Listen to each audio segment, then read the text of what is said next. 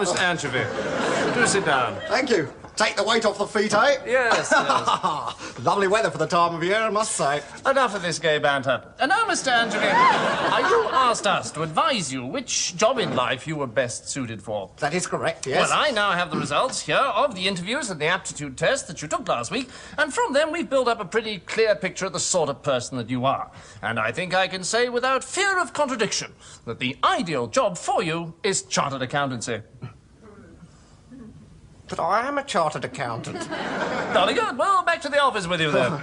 no, no, no! Right. You don't understand. I've been a chartered accountant for the last 20 years. I want a new job. Something exciting that will let me live. Well, chartered accountancy is rather exciting, isn't it? Exciting? No, it's not. It's dull. Dull. Dull. My God, it's dull. It's so desperately dull and tedious and stuffy and boring and desperately dull. Well, uh, yes, Mr. Anchovy, but you see, uh, your report here says that you are an extremely dull person. you see, our experts describe you as an appallingly dull fellow, unimaginative, timid, lacking in initiative, spineless, easily dominated, no sense of humour, tedious company, and irrepressibly drab and awful. And uh, whereas in most professions these would be considerable drawbacks, in chartered accountancy they're a positive boon. Don't you see, I came here to find a new job, a new life, a new meaning to my existence. Can't you help me? Well, do you have any idea of what you want to do? Yes. Yes, I have. What? Lion taming! Yes, yes. Of course, it's a bit of a jump, isn't it? I mean, uh, chartered accountancy to lion taming in one go. You don't think it might be better if you worked your way towards lion taming, say via banking? No, or- no, no, no, no, no, I don't want to wait. At nine o'clock tomorrow, I want to be in there, taming. Fine, fine. But uh, do you do you have any qualifications? Yes, I've got a hat. Hat. Yes, a hat, a lion taming hat, a hat with lion tamer on it. I got it at Harrods. And it lights up saying lion tamer in great big neon letters so you can tame them after dark when they're less I stroppy. see, I see. And you can claim reasonable wear and tear, switch it off during the daytime, claim reasonable wear and tear as allowable professional expenses under paragraph Yes, 335B. yes, yes, yes, the- I, I do follow Mr. Anchovy, but you see, the snag is, if I now call Mr. Chipperfield and say to her, him, uh, look here, I've got a 45-year-old chartered accountant with me who wants to become a lion tamer, his first question is not going to be, does he have his own hat? He's going to ask what sort of experience you've had with lions. Well, I've seen them at the zoo. Good, good, good. Yes, the brown furry things with short stumpy legs and great long noses. I, I don't know what the fuss is about. I could tame one of those. They look pretty tame to start with. and these, um, these lions, how high are they? well, we're about so high, you know. Mm-hmm. They don't frighten me at all. really? And uh, do these lions eat ants? yes, that's right. Uh, well, Mr. Anchovy, I'm afraid what you've got hold of there is an anteater. A what? An anteater, not a lion. You see, a lion is a huge, savage beast, about five feet high, ten feet long, weighing about 400 pounds, running 40 miles an hour, with masses of sharp, pointed teeth and nasty, long, razor-sharp claws that could rip your belly open before you could say Eric Robinson. And they look like this.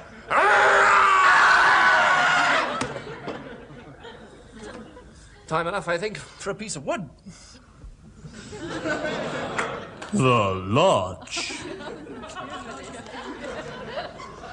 Now, shall I call Mr. Chipperfield? Uh, no, no, no, no. I I think your idea of making the transition to lion taming via easy stages, say via insurance or... banking. Or banking, Banking. banking, yes. Yes, banking, that's a man's life, isn't it? Banking. Travel, excitement, adventure, thrills, decisions affecting people's lives. Jolly good. Well, um, shall I put you in touch with the bank? Yes. Fine. Uh, no, no, no. Look, uh, I- it's a big decision. I'd like just a couple of weeks to think about it. Uh, you know, uh, I don't want to jump into it too quickly. Or maybe three weeks. I, I could let you know definitely then. I, I just don't want to make this definite decision. No, not, not Well, this is just one of the all too many cases on our books do, and then of chartered accountancy. Sometimes I want to, and then I don't. The only way that we can fight this terrible, debilitating social disease is by informing the general public of its consequences, by showing young people perhaps I could do it just for a bit, just for a week, and then.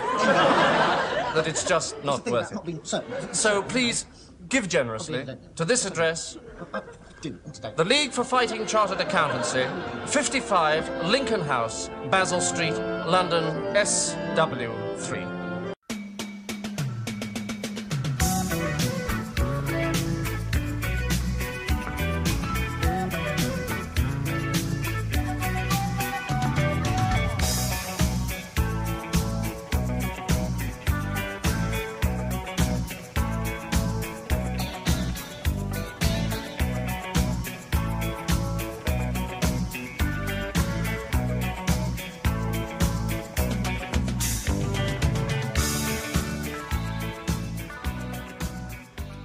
People Yeah, listening in. Cool. So, uh, all right, so we're live now.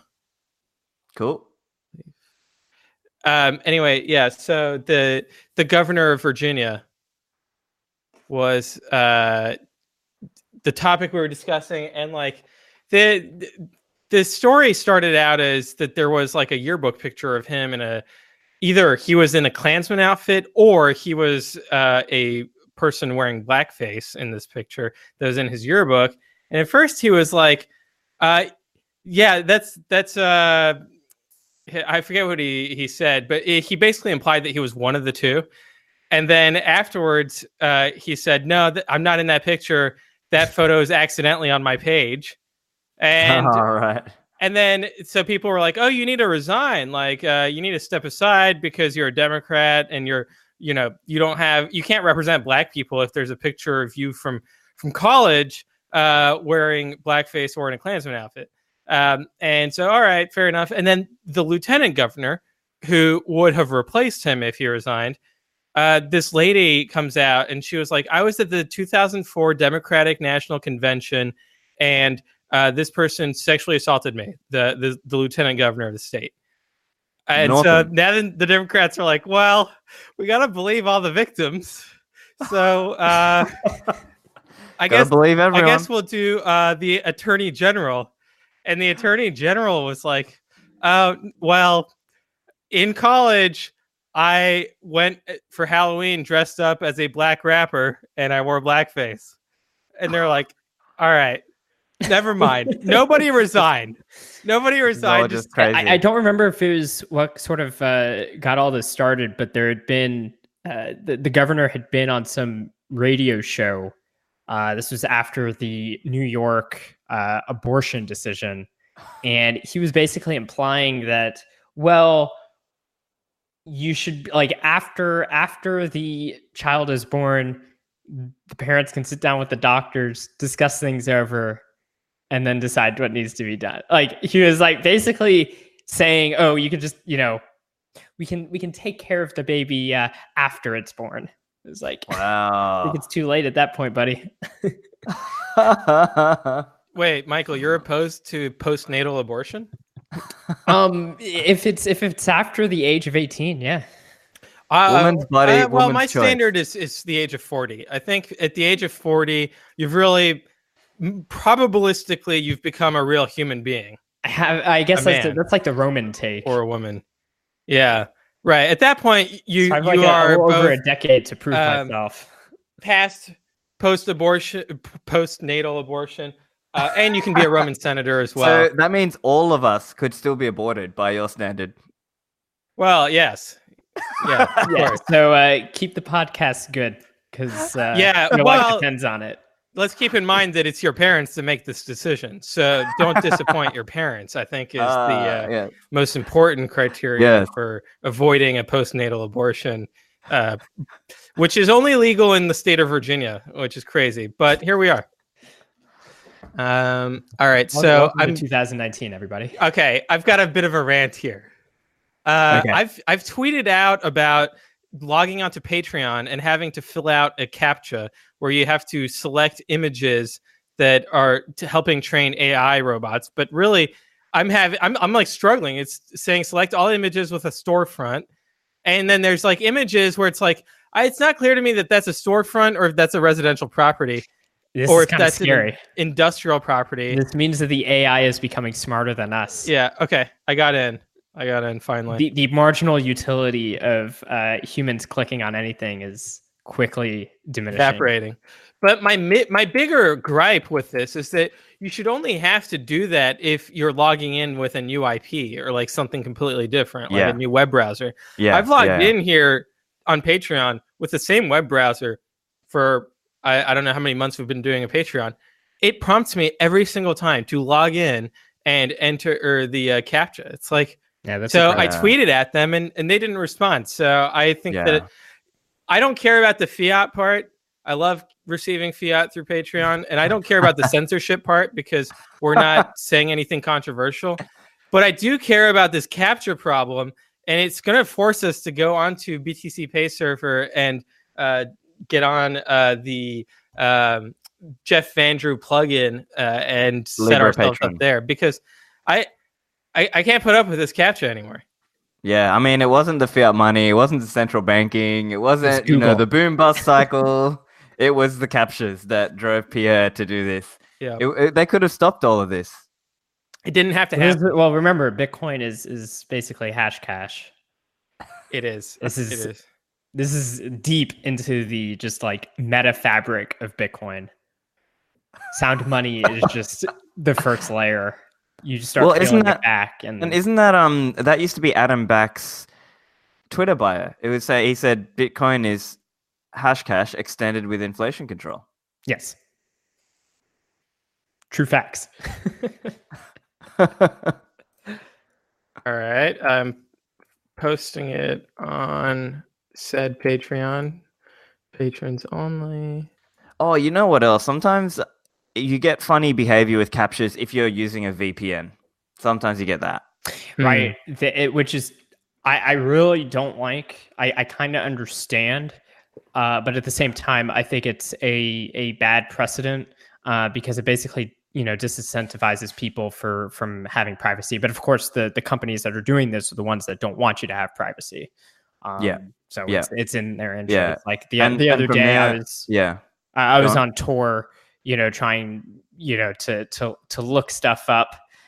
Um and yeah, I went to Google uh, to do a search. I actually, what I was, I was trying to just make a, a search, but I wanted it. I wanted to try to get a search that was like, you know, the least amount of baggage associated with it. So I was hoping, you know, if you got on Tor, uh, it'd be like you'd get the the the most sort of uh, quote unquote objective uh, Google uh, result, and uh, it wouldn't even let me get to the page because it was just like uh, it was just complaining about me being on Tor because there's there's no ads they can give me. So Ah, yes, yes.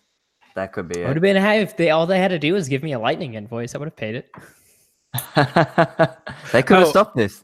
Along those lines, uh, there was an interesting uh, tweet about right now your your Lightning pub key is like one identity, but there's no reason why you couldn't do a uh, like hardened uh, uh, hierarchical deterministic thing to have an, an identity for each website uh, Oh, yeah. using your Lightning node, and then you can be like paying for things, but also like doing subscriptions and, and things like that. So Right, and each child would do for different things, right? Right.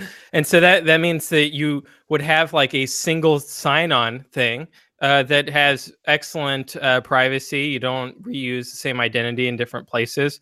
Um, and you can selectively reveal information about yourself, whether it's like your shipping address or your your name or your age or whatever. Like all of that could be set up in this like macaroon type, you know, uh, cryptography, so that uh, essentially you can really control your your data and privacy in a very granular way that you couldn't do before. Yeah, I think that's yeah, And then pretty the- cool. The the incentive, like to me, the, the problem with one of these things is always like, how do you get the network effects and get people onto it? Well, in this case, you do it by creating a ultrasound money uh, with an instant payments network that is completely permissionless, right? like, oh, that's where how do we you get one of those? Yeah. So the, it's like a, the great way to uh, create both this identity network, but also this payments and money network. Huh. yeah, I know. Um, Brian, um, what's his name? Brian, I forgot his last name. He's pretty into that whole identity thing as well. I, I, I, to be honest, I don't know as much about it. Um, but there's I, I just know about it. that like I I I don't trust these companies. They buy and sell your data all the time. Um, it would be great if we had the ability to like withhold our data from them, Mhm. but also not be massively inconvenienced all the time, right? Like, yes, Amazon knows my shipping address. Perfectly okay. Like, I don't need to be prompted for it every time. And I don't need like some crazy legislation like in Europe with like GPDR or whatever. Like, GDPR, yeah. yeah it's like no just just let's let's use some good software engineering and some good cryptography and and then the network effects of lightning and let's do something much better but yeah anyway that's that's my my rant there yeah, I agree. And I think the other thing is services we will see services who start up that now don't just intentionally take less information. So that's a Yeah. good thing as well. yeah for sure um all right so i guess we'll start the uh, podcast All right, Uh, I'll start recording then. You do you want me to do Audacity on the side? Uh, you're welcome to. Honestly, I won't use it unless something horrible happens on the YouTube Usually just live do the stream. Google Hangout. Yeah, uh, Okay, cool, because cool. Uh, YouTube is saving all of this, and then I just download the YouTube video with Ah, the cool, audio, cool. and yeah. Cool, cool. Um, Okay, cool. yep. Uh, welcome to the Noded Bitcoin podcast. Today, our guest is a very, very, very special guest, uh, Stephan Livera. Stephan, how are you? Thanks, Pierre. It is a pleasure to be on the show with my favorite Bitcoiners. I'm a big fan of you guys, and uh, it's a great honor to be on the show.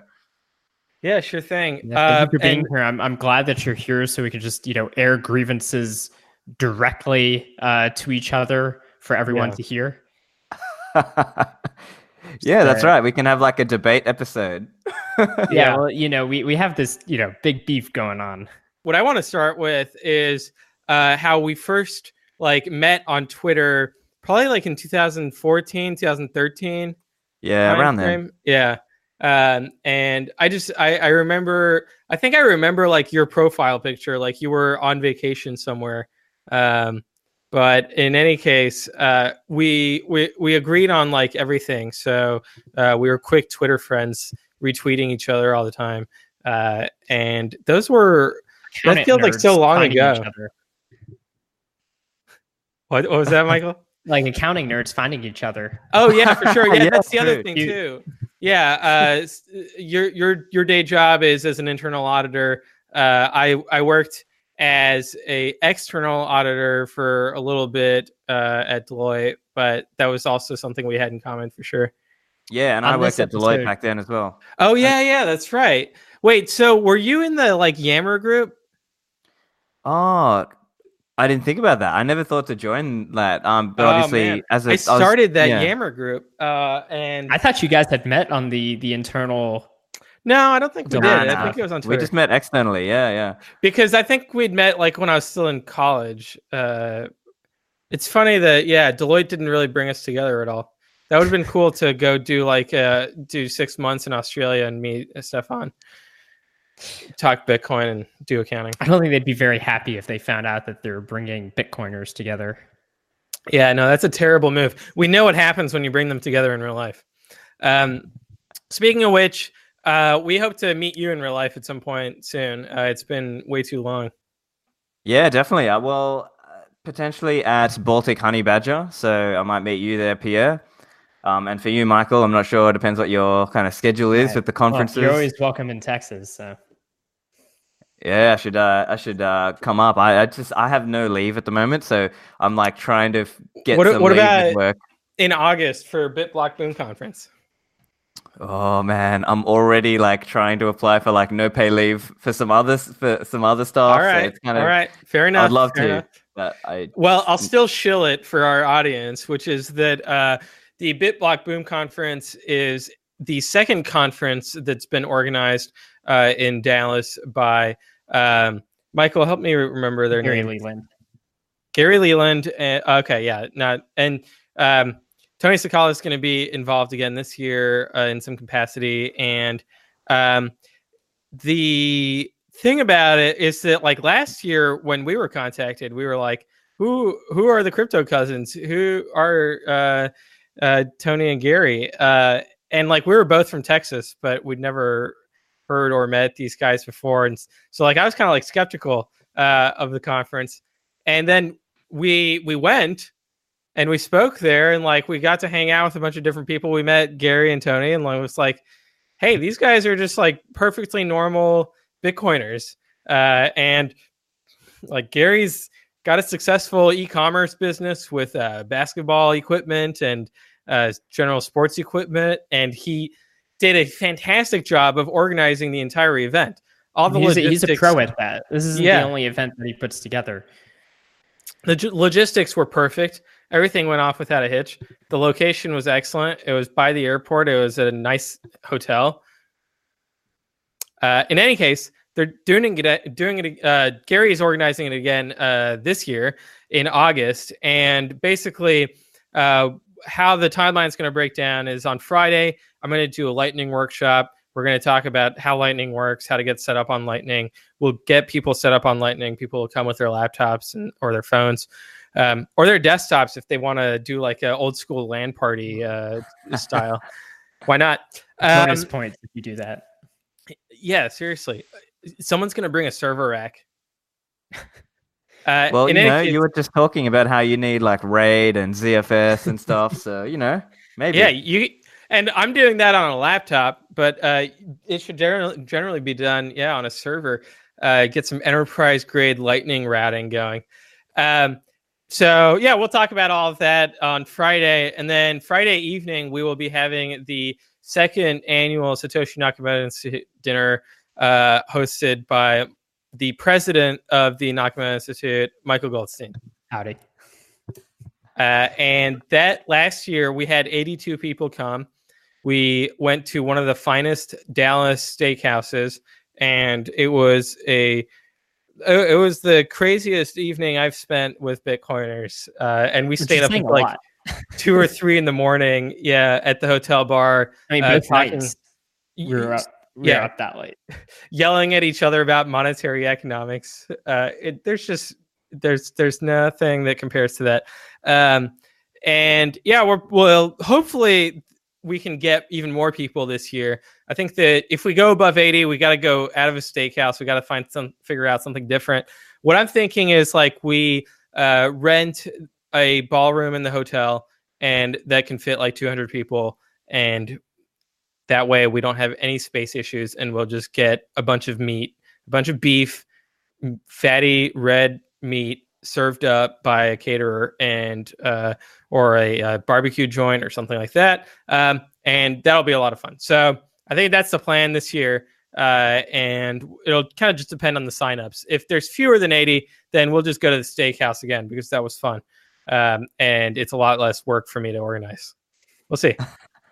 Uh, in any case, after the Nakamoto Institute dinner, uh, you'll have to wake up hungover and go uh, either see speakers talk or hang out with the speakers and hang out with other people at the conference.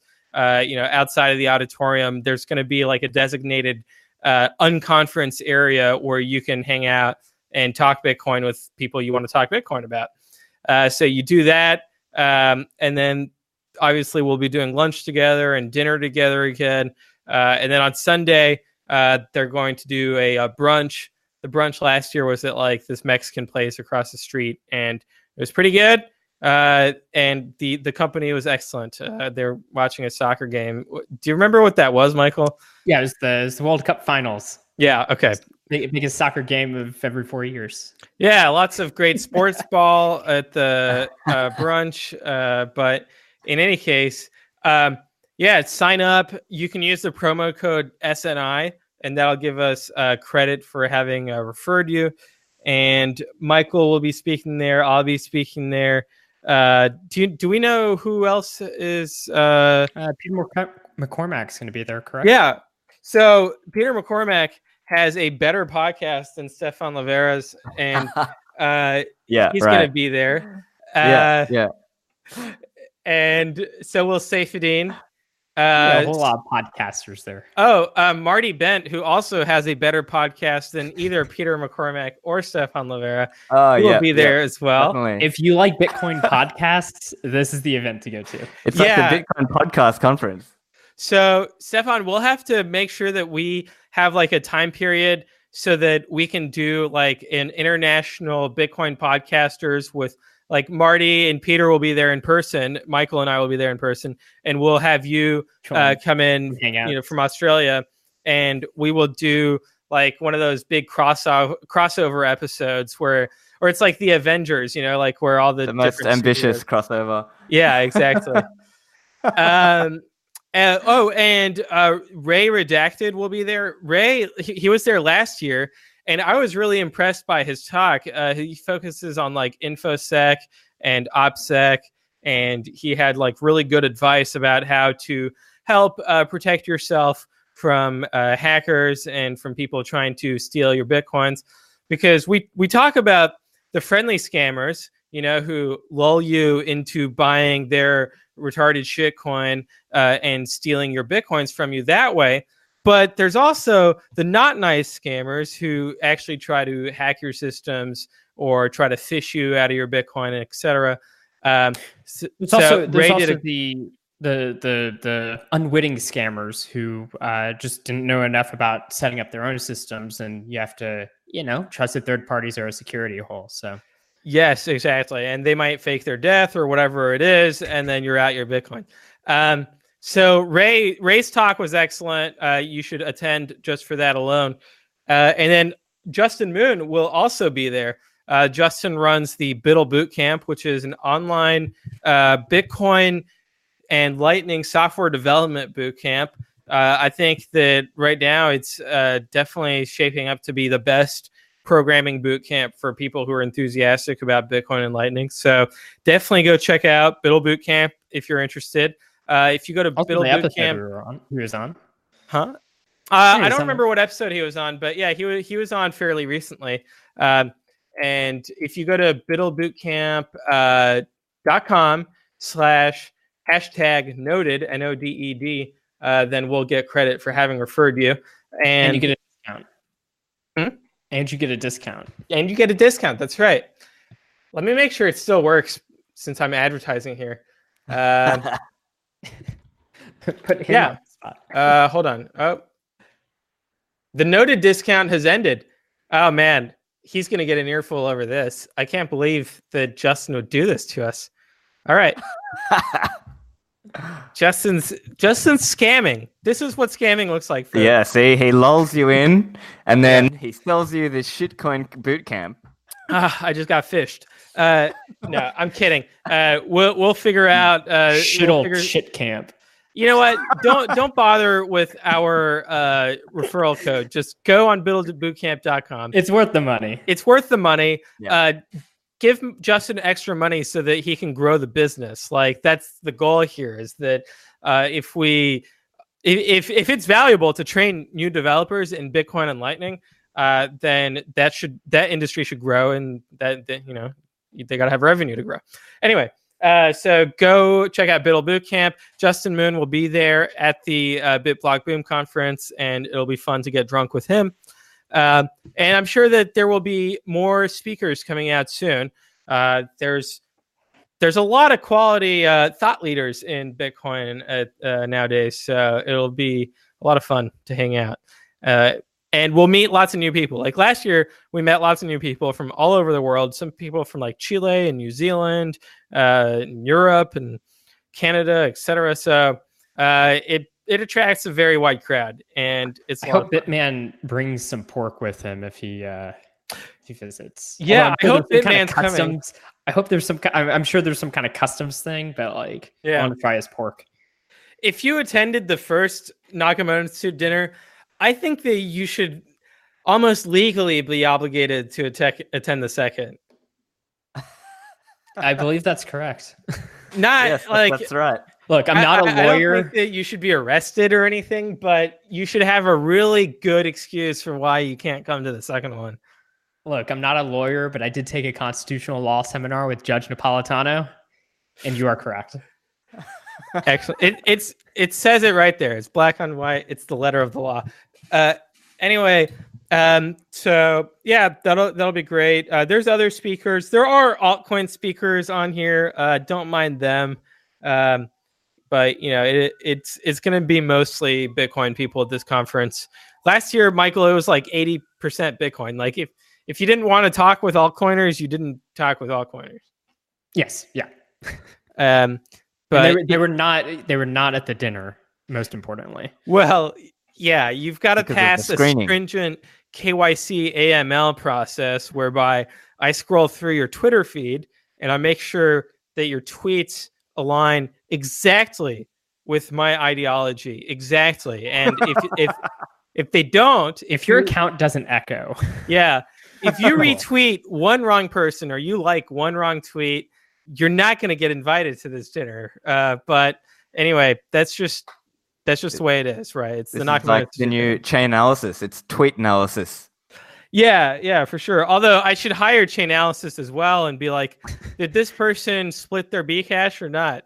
did they did they ever send bitcoins to the Ethereum? Uh, Pre-sale? yeah, yeah. Have there Uh, ever been any Mastercoin attached to their bitcoins? Oh man. Oh man. That would be disastrous for their reputation. Um anyway, we should we should get started with our interview of Stephan because we haven't really gotten anywhere. It's just me been ra- rambling. Um, Stephan, we've known each other how long now? It's been years. Uh, and yet, you know, I actually don't even know how you got into Bitcoin. Well, this is okay. Sure, let's go. So, I obviously was big into Austro libertarianism from beforehand, right? you were big Yeah. into Australian libertarianism? Yes, that's right. Australian libertarianism, and also Austrian libertarianism. Uh, yep. Um, so then, funny story. Like like most people, the first time I'd heard of Bitcoin, I can't remember exactly when. Probably like 2011 or 2012, and just kind of thought, oh, nah, whatever. I don't really get it, right? Um, and so I was on a family holiday in late 2012. We were back in Sri Lanka, right, to see relatives and stuff, and I was really bored and in the car on the way back because the roads are really poor in Sri Lanka, right? So it just takes ages to get anywhere. So I was just like flicking through on my phone, reading random articles, and I stumbled across this article by Eric Voorhees. It was something like a libertarian introduction to Bitcoin or whatever, right? And that was my moment. That was my like I read this and then I thought, whoa, hang on, like this actually could replace central banking and all, all this other stuff. And then that was late kind of December 2012 ish. Mhm. And then over the next, you know, from from then on, I've just you know not been able to stop thinking about Bitcoin pretty much. And so then after that, I then started reading more about it, listening to more talks about it. Obviously, stumbled across a few Andreas videos, and from there, then I started going on our Bitcoin and Bitcoin Talk forum. I would lurk there occasionally. that explains the toxicity. Yeah, yeah, pretty much. so then, I mean, for me, it was pretty much like obviously being very into the whole Austrian anti central banking Mhm. message. I was very amenable to this whole idea of Bitcoin. And I didn't know as much, obviously, about all the cypherpunk history, but that's kind of where I sort of, I really, I learned that from you guys and from the Nakamoto Institute, where you kind of document many of those resources. Obviously, as an Austro libertarian, I had a lot of sympathy for those arguments and those ideas. I just didn't know much about them and this history of, you know, the prior attempts at, you know, Right. digital money. I had actually, I had, I, I knew about, you know, the sort of crypto anarchists, you know, for a long time. You know, I've, I've grown up on the internet and, you know, uh, stuff like, you know, uh, BitTorrent has been around. Uh, and- well, and before that, you know, there was Napster and LimeWire and all this stuff. So, like, you know, kind of uh, internet activity that uh, flirts with the law you know has been a normal part of you know my generation's existence and so you pick up on on some of these various activist groups um yeah, and if you're like, if you end up going down the Linux rabbit hole when you were like in high school or whatever it was, and you're installing Linux, like you learned about PGP and uh, Mhm. other things like that because it's like part of like the release process and all this stuff. Right. But the interesting thing was I had always associated them with a sort of um, uh, leftism in the Yeah. sense that it was it was very much, you know, for uh, civil liberties, which I'm for, but not there, there wasn't a focus on on like property rights per se. Um, and so it was, it was always kind of in this. Uh, it, it, was it was uh, trying to solve the right problems with, in the right ways, but for uh, reasons that were very different than sort of a, lot of my core reasoning as as a libertarian who had a focus on on property rights and and views civil liberties as extending from the property rights. Um, but then you know when I hear about Tim May and he explicitly refers to crypto anarchy as an anarcho capitalist philosophy or strategy or what have you. I, that, that was that was an immediate click, and you know I became you know totally obsessed, and it it totally changed my perspective on everything. Yeah, and I think the other thing is, with that is Tim guys like Tim May were in turn influential on say Nick Szabo. Nick Szabo yeah. has said Tim May Rest was his prime inference. Yeah, and it's funny we we talk about like the cypherpunks, but in parallel you have the free and open source software mm-hmm. people, mm-hmm. uh, which is kind of like an adjacent community. There is like obviously overlap to some degree, but um, and that's kind of that's I, I learned about them at the same time that I learned about Austrian economics. So I was like mm-hmm. listening to Walter Block and Richard Stallman, you know, back to back, and I felt like I had like the perfect synthesis because the Austrians were very anti-intellectual property. And mm-hmm. so open source and free software like completely fits in with that. And then Richard Stallman was like a leftist and uh, you know a statist. I think, I think, he's basically like a full communist. yeah, way. he's yeah he's uh, he's so uh, you know I could a- safely ignore that part um, and just. But at the same time, you get my... you get people like Eric Raymond. Yeah, um, who who's a, a, fantastic libertarian and also has been you know one of the the great figures in open source software. Right, and to me, it's like the the reason I trusted Bitcoin like a big part of it was because it just felt like an open source project. Because I'd I'd, I'd used Linux like I, I knew what like the aesthetic of Qt was uh, and it was it, it, just felt like a natural like even by then on most GitHub. of my life most of my life was on Linux at that time. Um, for, for better or worse I'm I'm mostly a Mac guy now. You know um, I think um, I downloaded it from SourceForge not from GitHub. But I also oh no been, I, I downloaded from SourceForge. Yeah. Yeah I'd been used to like going to SourceForge, so to me yeah. it was like a natural. Well, most of my software was open source. Like most of the yeah. software that I ran was open source, and I almost always, you know, of course, even to today, like try to to use open source software uh, when possible. Um, yeah, you know, Stephan, I have a question for you. If you you said like it sounded like you found out about Bitcoin sometime in 2011, you kind of brushed it off. I'm just curious, as an Austro libertarian, had you been dissuaded at all by Neil Co's videos on Bitcoin? Ah, yes. So I know of him, but I only learned of his p- point of view on Bitcoin after I'd already had my come to Bitcoin late okay, 2012 okay. moment. So yeah. I, you know, for me, it was more like I just didn't understand the connection of Bitcoin as being anti central bank until kind of reading that Eric Voorhees piece in late 2012. Mm-hmm. Yeah. So obviously, but I knew of Neilzio from like our anarcho capitalism and some of those other. Right. And the, the, the, old Mises yeah. forums, if you remember those. Yeah. Uh, yes, I'd occasionally fantastic resource, by the way. I don't, I don't know if they're archived anywhere, but there's some really awesome discussions going on. Um, on yeah, I, I commented on it. Uh, people like uh, Tim Swanson commented on it, uh, like pre Bitcoin. Tim Swanson used to be a libertarian. Yeah, it's wild. Uh, but a little piece of history. So we're talking about Niels. Uh, he is on the Skeptics page for the Nakamoto Institute, and he has the dubious and unfortunate honor of being the first person on the list. Uh, and he, on April 22nd, 2011, when the price of one Bitcoin was 77 pennies, uh, he posted a YouTube video called Don't Buy Bitcoins. Yeah. Yeah, well, and I, I asked that question because uh, I, I do think that that video. I mean, uh, you know, Neil Co uh, is a great guy, and he he was a very um, thoughtful, rational person who put forward a lot of interesting arguments on this. On this, he was clearly, you know, in my opinion, very, very wrong. Um, but and I guess one can see he, like he he puts forward like the plausible like Austrian regression theorem argument against Bitcoin. Like that's that's a perfectly plausible argument, and he could have right. turned out to be right. Um, well, right, I can disagree with that, but okay. um, the bigger it thing is that because he was such a, he's he was such a great sort of member of the online Austrian community that that video had a massive effect. I know many many people who kind of pushed off their interest in Bitcoin because of that video, and I specifically remember having seen that video because I had I had known about Bitcoin at the time. I was I was kind of I knew about it. Um, I didn't really I I hadn't really used it. Um, but because of that, you know, I was like, oh, okay, I guess this thing is not that you know that important and in fact after that i had i had cons- like in my mind I, I thought of bitcoin as a fiat money because it was just sort of made up um, so it, it definitely had a bit of a lasting effect on myself um, and it's, it's it's quite unfortunate. I disagree that it's a it's a good argument about the regression theorem by Oh, virtue come of the fact that that people were using it. Yeah, it had and I it think had yeah. a had a price.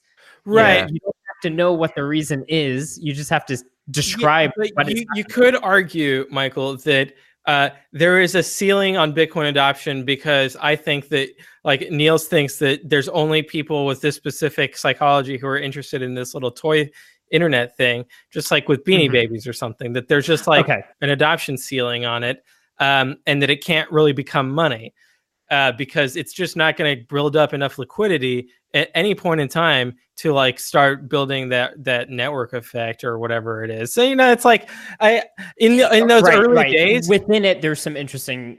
yeah. right? point. And like now, in 2019, we can easily say like, okay, that argument just doesn't work. Uh, Yeah. but back then it was Un- plausible. Unfortunately, Yeah. I don't have part two of the video. I only have part one, which I put on the way back machine so people can see. I, I, I, I- I feel bad, kind of, you know, basically shitting on the guy by by having it there. But I do think it, it's actually a very important part of Bitcoin history, uh, Yeah, in my well, opinion. Yeah, for me, I found so obviously I came to Bitcoin a little later, um, but uh, if you recall back in those days in 2013, you had guys like Konrad Graf who were writing a lot about Bitcoin, and Konrad had a really good counter argument to that whole regression Yes. theorem, right? And so Yes. Konrad's response and reply to that thesis was that no, really, Mises and those guys were talking more from a show you're working point of view, not necessarily, you know, that Bitcoin could never become a money. And that was kind of the argument that took, you know, to me, that made the most sense. And I think that perhaps has now been shown to be right. Although obviously Mhm. we, we, don't, we won't really know for sure, but that to me seemed the right way to think through that issue. 2013 2014 was uh, a great time for Austrian Bitcoin scholarship, not from the usual crowd. yeah. Yeah. Uh, they were they were derping hard, um, but that was the time period in which uh, I I think the first uh, major piece of Austrian Bitcoin literature to come out was Peter Surda's master's thesis, which if you go back and read that, he covered everything. Like he basically uh, almost like everything else that came after it was a rewrite of what Peter had written. Um, he did Yeah. a, a really fantastic job. Um, you, you can read that either on his website, economicsofbitcoin.com, I believe it is, or um, it's available on the Nakamoto Institute. And then, yeah, Konrad Graf came out. And um, little known fact is, you know, before, uh, you know, the, the Nakamoto Institute crowd was talking about hyper Bitcoinization, uh, that was actually derived from um, uh, uh, Konrad's uh, concept of hyper monetization. Um, it was just like, okay, well, if it's hyper monetized, but it's Bitcoin that's being monetized, we'll call that hyper Bitcoinization. Um, so he had some great articles on that that that go into you know this process of, uh, especially on the other side, just a rapid demonetization um, of a currency. And and for instance, if, if that were to happen, the the need for another currency to come in and and fill that void if it's available. Yeah, I agree. And I think it's interesting to look back on who was around back then and the points they were making. So, agreed um, very much on the points Peter Surda made. And Peter also did some really good work on the classification of Bitcoin, right? So, he was thinking, should we consider it as a commodity, so, you know, as like a commodity money? And that was where a lot of people got that idea of thinking it more like, oh, it's like gold. Uh, and so Konrad was around in those days. And also, And- and guys like Tuur.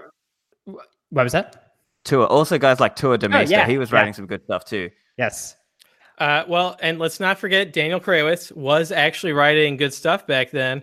Uh, he wrote the original value of bitcoins that directly addressed the regression theorem. Uh, that was like in July 2013, and Surda published in um, in uh, 2012 in November. So it was like all around that time that there was a lot of progress made from like an intellectual perspective. Yeah, this on the the Mises Circle at work. Yep, yep. That was on the good, the MisesCircle.org. We, we still need to go back and see what what all uh, of the meeting videos we can collect. because I know oh, yeah, they're out on yeah, YouTube I have somewhere. them. Yeah, um, uh, I have a few of them for sure. Yeah, and there was also guys Peter like Trace there on yeah. Oh, Trace Trace was uh, I think super I've said early before. Yeah, yeah, yeah, uh, yeah. he was he was uh, after I learned about Bitcoin in a in a meaningful way. You know, of course, I'm like, how do I learn about Bitcoin? And at the time, there was, was actually such uh, little information out there. You go to the Bitcoin wiki, you go to the Bitcoin website, and that was mostly it as far as like finding good information. And uh, a little bit of searching on YouTube came up with uh, many Trace Mayer interviews, and those really helped solidify my uh, my my early understanding of Bitcoin and my excitement for it.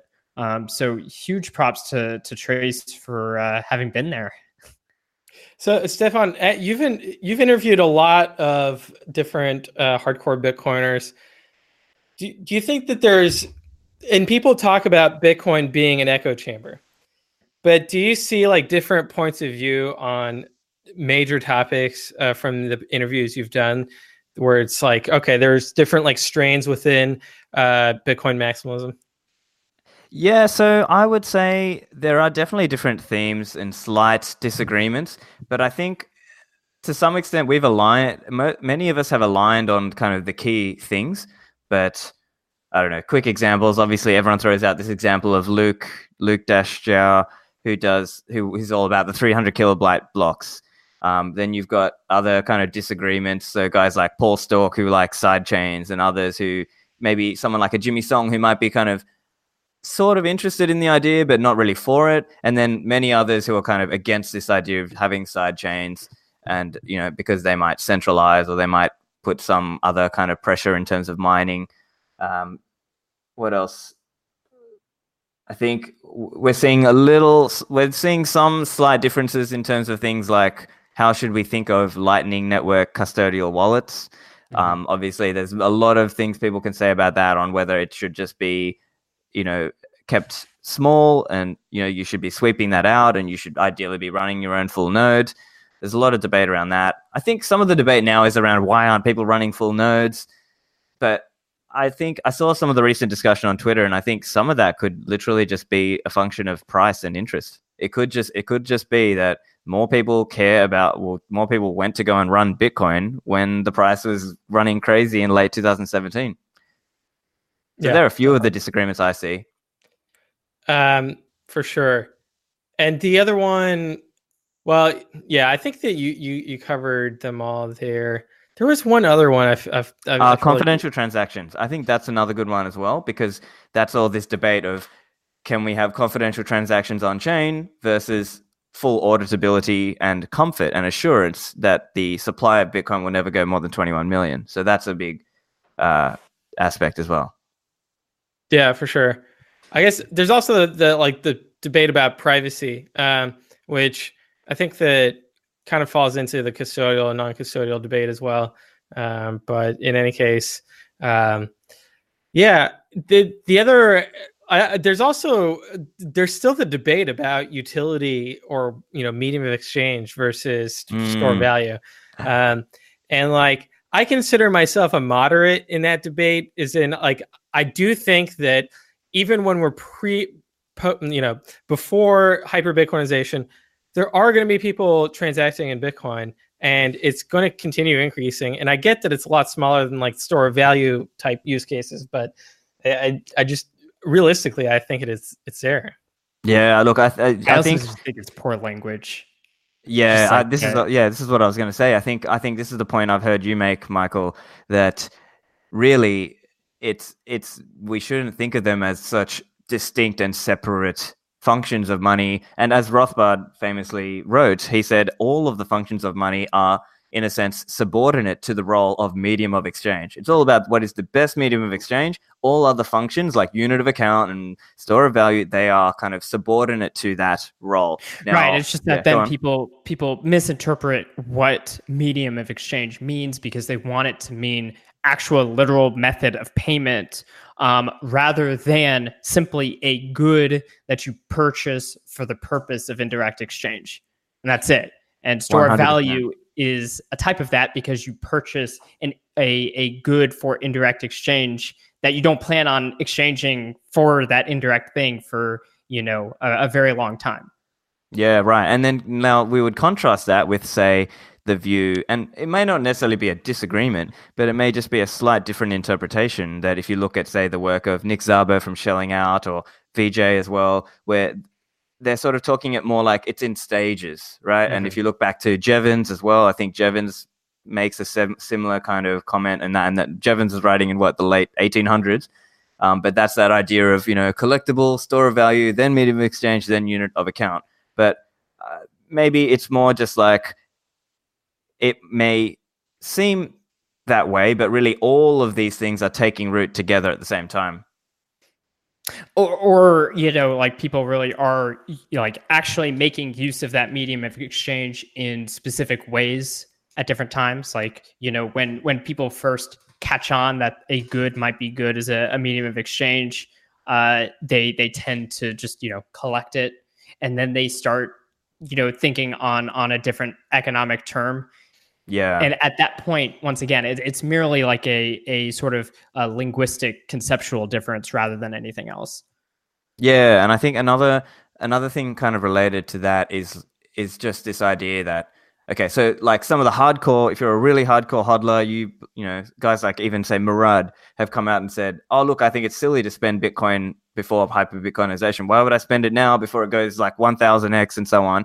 But then you've got others such as, say, Sergey Kotliar, and obviously he runs BitRefill, and he's kind of all about like, yeah, let's have lightning payments for things, and it, it may just be that you know different different strokes, different folks, right? So some people really find it fun to spend with Lightning, and they might find it fun to you know go play on Koala Studio or Satoshi's Place and Lightning Chess and whatever, because it enables things that you could not have done otherwise. Right. And similarly with payments, like the WikiLeaks idea and paying to whatever, buying things from someone who has been blocked, say Alex Jones or whatever, right? Get, gotta get your water filters. and then it, it kind of has a knock-on effect where if you are receiving Bitcoin as payment and you're just doing it because you have to, you don't have any other option. Well, now you have Bitcoin that really you weren't looking to have on your balance sheet um, and so you're going to go out and try to find somewhere where you can spend it. And like at, at the end of the day, when like to me, medium of exchange is just synonymous with liquidity. Uh, and that's really what a money is about. Mm-hmm. Yeah. The, the other thing is like, you know, I see a lot of people get upset with a lot of uh, uh, tweets that I've put out before, um, basically because I, I take I, I, take on a hardcore hodling position, uh, meanwhile, I actually I have no you know moral judgment on the matter because everyone has different um, time preferences. Every everyone has different things that they value, um, and all of that. Uh, however, there is this issue where uh, people on the other side of that debate might not feel as charitable towards that position. And so I do think that it's important to, you know, make it clear that it's like it is completely acceptable to want to simply hodl and no one has to spend. Like it, it spending does not, you know, uh, inherently make Bitcoin more valuable. Um, in fact, you know, not spending it makes it more marginally valued because it, you know, increases the price of it. Um, and so, like, yeah, it's perfectly fine. It's perfectly fine to uh, just hodl and not spend. And just because you have something that you want to sell does not mean that you're entitled to other people's bitcoins. Right. And the other component that often comes up is people get into this whole debate of, oh, should you encourage spending and replacing because then more merchants will try and accept Bitcoin and blah, blah, blah. But to me, that's always come off as a bit of a weak argument because kind of coming back to what you, uh, touching on what you guys were saying earlier as well, and perhaps some of Trace Mayer's discussion around network effects, the strongest one is speculation, as in like investors who are buying and holding Bitcoin. That to me is the strongest effect every other effect is kind of a bit weaker than that. Yeah, I'm also. I mean, I'd be interested to see if that kind of uh, economic rhetoric, if you will, actually, you know, gets merchants to want to change anything, or if that's people just imagining uh, people getting more excited about Bitcoin. Well, I guess you could say that, okay, knowledge is not given to everyone. And even if you look back to some of the work by Carl Menger, he mentions how not everyone cottons on to this idea of indirect money, indirect exchange as money, and that it takes time for everyone to kind of see, oh, look, look what that other guy is doing. He's using an indirect exchange. Oh, maybe I'll do that idea as well. So, in the same way, maybe there's something to that that more and more people picking up Bitcoin and seeing other people using it would then now pick it up themselves and go, oh, hey, I will do Bitcoin myself as a medium of exchange and all that. Yeah.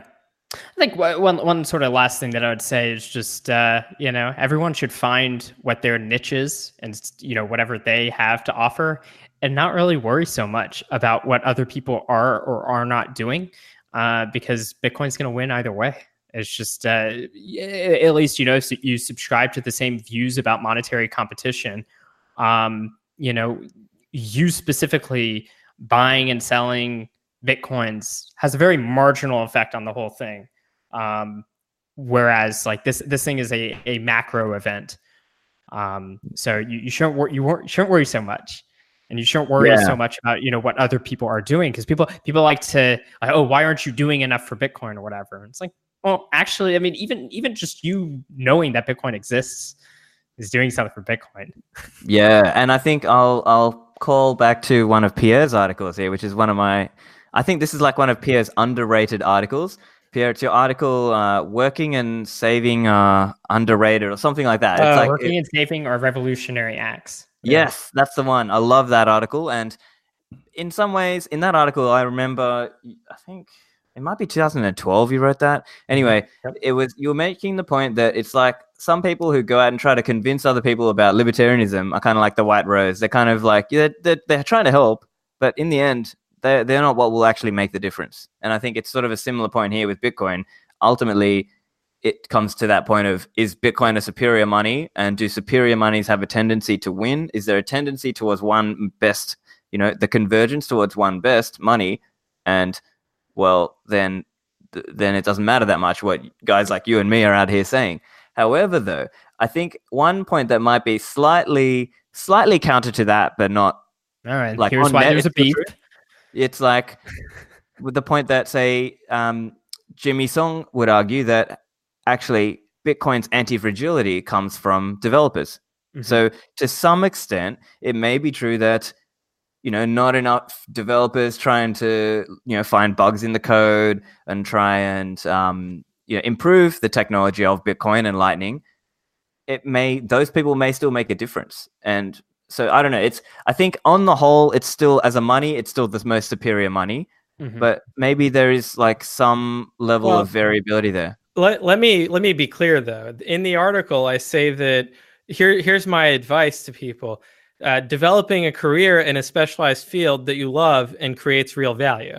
Um, and so to, to me, like that, whether, and then I go on to say, first of all, not being a political operative, okay, because there you're going to be destroying value. You're not going to be creating value. Uh, not joining a multi-level marketing scheme. So I think that Bitcoin is definitely a multi-level marketing scheme. so I'm going to have to draw a specific exception for Bitcoin with regards to this because the one you, acceptable Ponzi. Well, you you only want one monetization to happen, right? Like otherwise, we're in a constant state of barter. Uh, if if we're constantly changing monies, uh, and monies are multi-level marketing schemes. Uh, you know, right now we're in in the uh, dollar one, but anyway. And then the third, most importantly, not becoming an academic. Now, I should have also included journalists in this, but I just I kind of see journalism as an extension of academia in terms of the bullshittery. It's it's, it's all one complex. Yeah, it's very, very, very. Yeah, it, it, to me, like well, basically, here, here's is, what it is: academia determines what the what the uh, uh, correct social position is and then the journalists are the ones who like these shock troops that are out there beating people into submission to follow um, those those rules of of political correctness, if you will.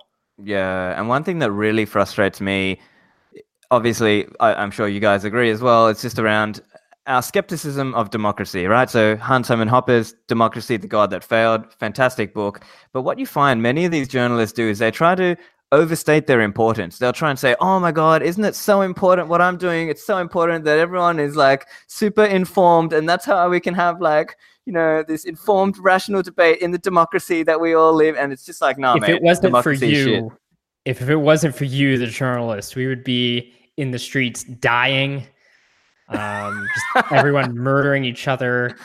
You know, yeah. Well, you know, I, I always kind of laugh. You know, the Washington Post's new, you know, kind of slogan for a while has been "Democracy dies in darkness," um, and I think I have a very different uh, uh, interpretation of that line than they do.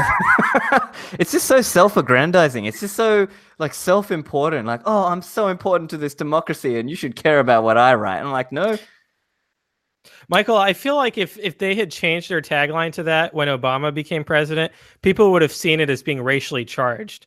Uh, but because it was an orange person who became president, that it, it kind of went by fine. It's kind of a weird situation. I don't know Poor- if poor the orange Washington people. Post is racist or not, but uh, that you know, blogs can blog about whatever they want. I'm not opposed to that, but they probably shouldn't hold themselves as superior to the rest of us. Uh, in any case, yeah, um, I have a blog too. You know, yeah. Look, everybody's got a blog. Everyone's got a micro blog on Twitter. Everyone's you're not special. Jeff. everyone's got a podcast. Everyone's got a podcast with thousands of listeners. You know, whatever. Um, but the other thing too is that like, so you know, uh, of those three that I mentioned, like being a software developer and helping Bitcoin out and like making some income from that uh, fits in perfectly with uh, working and saving on revolutionary acts.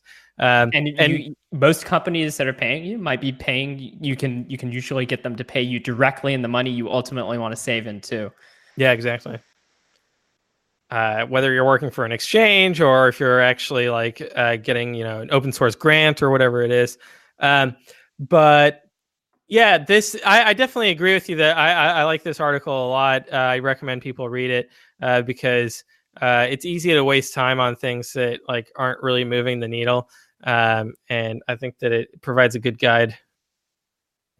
Speaking of moving the did, needle, did i ever Go share on. share my my my view on how i think that part of the the unfortunate rise of the alt-right had to do with the uh, fall of mount gox what? Go on. with just like a, a, a bunch of like because so many of them were like libertarians who i actually uh, don't think they quite understood libertarianism uh, because they wouldn't just throw all of it out the way they did uh, if they actually did understand libertarianism. Um, but many of them you know they they they come from like this this sort of 4chan world that used to love ron paul. And 2012 ron paul that was over you know there was no more of that. And then you get to 2014 and uh you know mount gox falls and like bitcoin felt like to many people who weren't you know uh ideologues like us like it was dead.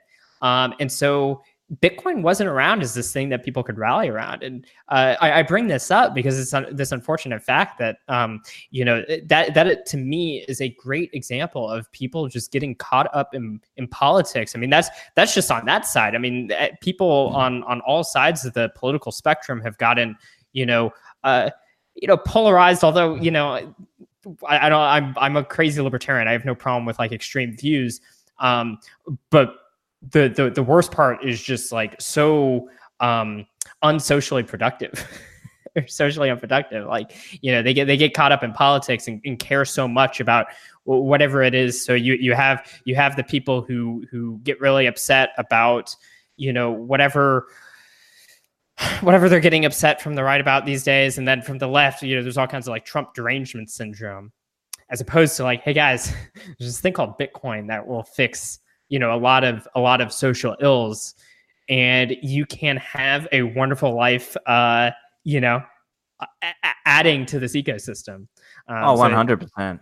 Yeah. so it's actually like it's a shame to me that that uh, so many people have have gone down these these uh, dark paths where apparently democracy dies, um, but maybe that's a good thing. Um, but uh, instead of instead of working on on you know what kind of Pierre was advocating. Yeah, I think uh, I see so many, and even amongst libertarians, many of whom would want a smaller state, don't seem to be as into Bitcoin as they should be, from my point of view. There are many libertarians who just kind of maybe they're more like political tragics and they just kind of enjoy sort of the back and forward of watching what happens in politics, but they just have very little relevance in that field because you're not you're just not going to win that game. But Right. Bitcoin is a game that can be won. Well, the, the journalists are winning that game uh, because journalists are able to just pump out story after story that are purposefully crafted to get your clicks. I mean, there's there's been times where I notice I, I I can look at an article and I can notice what meme is sort of in the in the headline, for instance, that gets the leftist upset enough to go click on the article. And then I see the picture they use and I can see the meme embedded in that picture that causes the rightist to go want to click on that article. And both people lose to the journalist or rather the, the editors or whatever, Jeff Bezos, um, because they get the ad revenue while all you did was, uh, you know, sap your time and energy on an article that doesn't matter. Um, you've you've made yourself a less happy person, which makes you more you know le- less productive in general. Um and now like the the opportunity cost of that is that you could have been doing something great you know even if it was just spending time with family.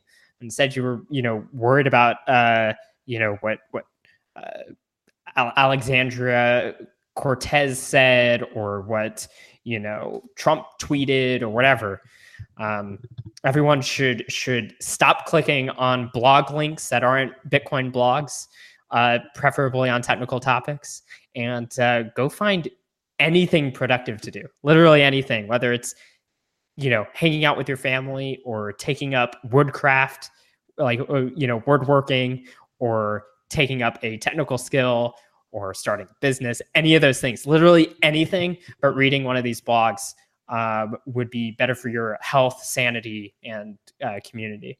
I think part of it is habits, right? So people get bored and then they start flicking and scrolling on Facebook and Twitter. And then what do they see? They see an article and off they go. And then they're down that rabbit hole and they've lost time and attention. I just started doing that when you started talking. Just, uh, just kidding.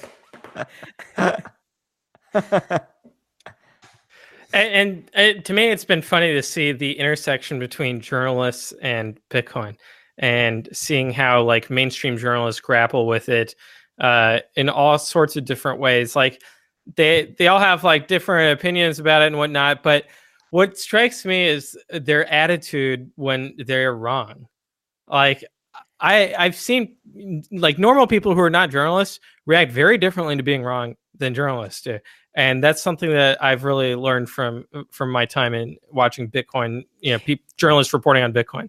And uh, uh, astute uh, tweeters have pointed out that this um, is the reasons that uh, journalists can't learn to code more than anything else. It's simply the the inability to to Take feedback, critical wrong. feedback, and then improve yourself based on said critical feedback. Seems to be very challenging for them.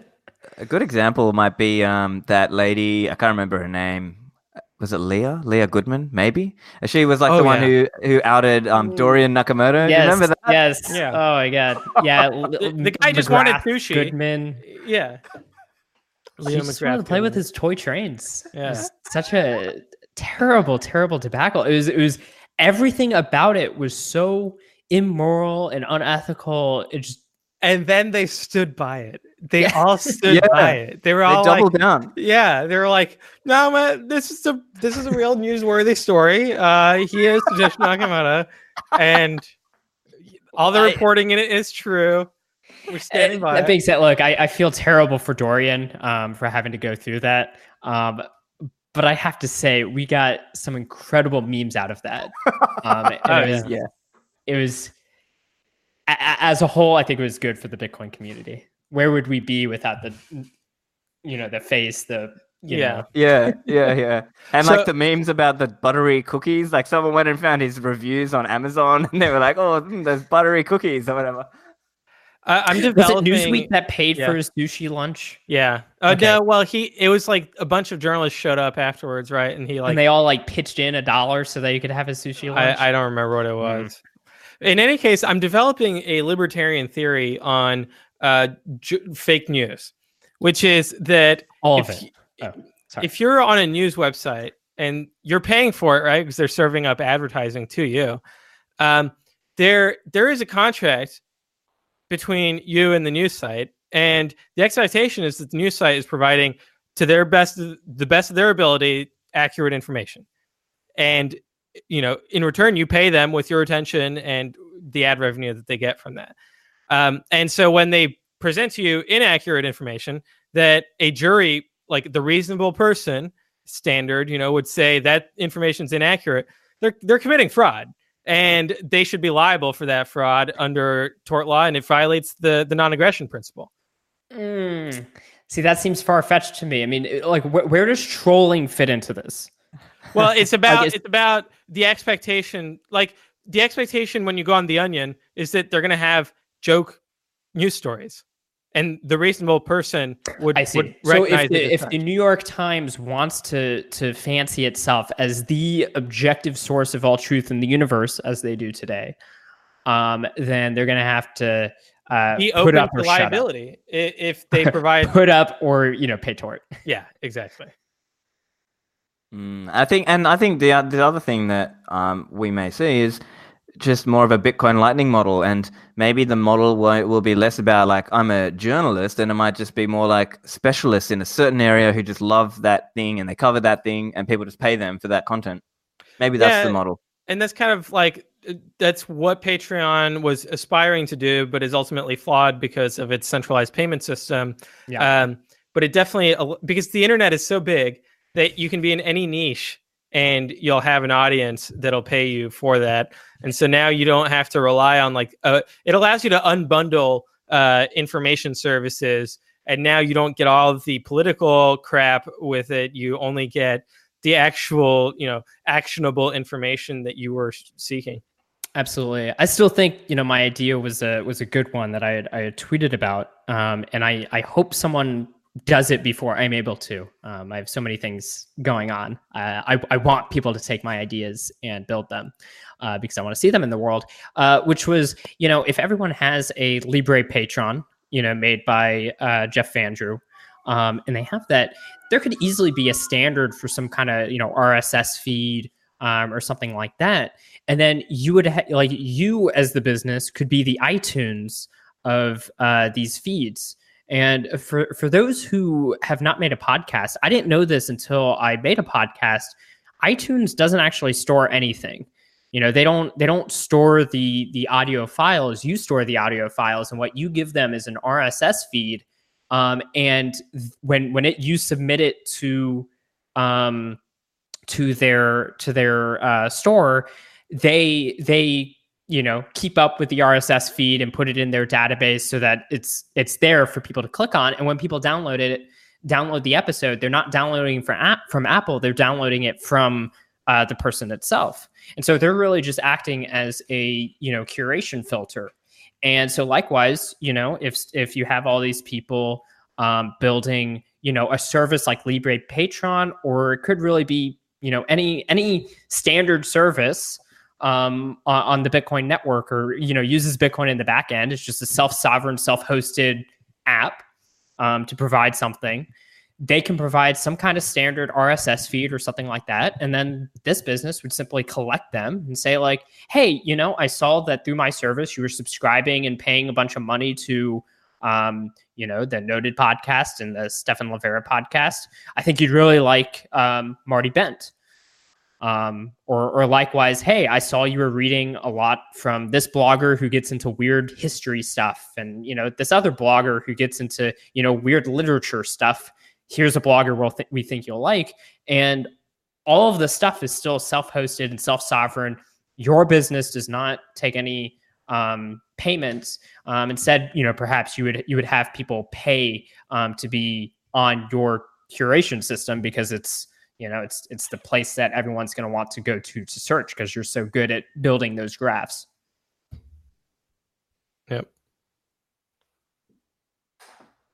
Uh, Stephan, does that get you excited about? Uh, He's speechless. speechless? Yeah. So I think it's like we will see. So I think that whole model of Apple and even now Spotify are getting big into the podcasting game. I think it's all still very much about trying to keep you in their ecosystem. So I think something like Spotify, they want to keep you there. And uh, one of the articles I was reading was saying how, for example, with Spotify, they want to ideally get you listening to podcasts as well, because then that might mean they pay less on music revenue. Oh Yeah? yeah, That's one idea. right, right. Because you're Yeah. you're paying them, you know, the the nine ninety nine a month or whatever, but none of it's even costing them anything because they're just serving some Serving you audio podcasts. files that were going to be free anyway. Yeah, yeah. and I think the other thing, yeah. yeah. I mean that's one angle, and I think the other thing is also just around storage of the files. So right now, a lot of people use things like you know Libsyn or SoundCloud or Anchor to store their files. Maybe that's kind of the next thing that has to get maybe not fully decentralized, but at least sort of hardened against kind of shutdowns. Because let's say Right, right. you have a decentralized, like obviously Bitcoin and Lightning for payments, but then they can still try and shut you down from a web server point of view. And then who's going to serve up the your podcast episodes to the thousands and you know however many listeners you have? Right. So just that's just on the kind of top one of angle. my head, I'm imagining like you know if you had some kind of service for easily setting up a bunch of clusters of servers on different cloud services, such that you can just flip the switch. Like you you constantly you know do rsync between them or whatever. And if one goes down, you just you know flip the switch, and now everything's pointed uh, to the the other service. So you kind of have some redundancy um, Yeah. and don't rely on any one specific uh, cloud provider. Um, so really, it's it's not really like decentralization does not have to only come in the form of you know how we think of Bitcoin decentralization With its own token. really just like market competition um, and being able to to um, you know not not have any sort of legal monopoly over um, a sector. And and there isn't a legal monopoly on a lot of these things but i think um, eh, people people have uh, overvalued the convenience um, a lot to their own detriment and uh, hopefully you know people will will learn how to do things better uh, as bad things continue to happen to them for not having done so Yeah, and I think like I mean to what you were saying earlier around having your own server and so on. Like I'm looking into things like that. I, I recently ordered a Nodl as well, so I'm hoping to um, try and set up BTC Pay server on that, and then try and hook that up with my website and stuff, and try and see what I can do with that as well. So I mean I, I'm trying to look at ways to kind of improve um, on that myself, um, and I think it would be great to see more and more people trying to go that angle of self-sovereign, self-hosting, at least for the payments part, yeah. not necessarily the hosting of the audio and the video files. but even that you know as as you know fiber uh rolls out in more places you know the bandwidth is not an issue anymore. Well, Um, it- we're we're recording this, and you know, I'm in New York, Michael's in Austin, Stephan's in Australia, and I'm not noticing any kind of lagging or uh, much of a delay at all. It's crazy, and it, you know, you can apply that to to payments and uh, the whole self sovereignty. Uh, and it makes sense to me that even today, without having fiber everywhere, I don't know, Stephan, do you have fiber? I have ADSL. So over here we have what's called NBN, National Broadband Network, another socialist program. Um, but I have, yeah, but I have uh, 100 megabytes, oh, sorry, megabits per second download maximum capacity, and something like, I think 10 to 30 upload, something like that, roughly. Yeah.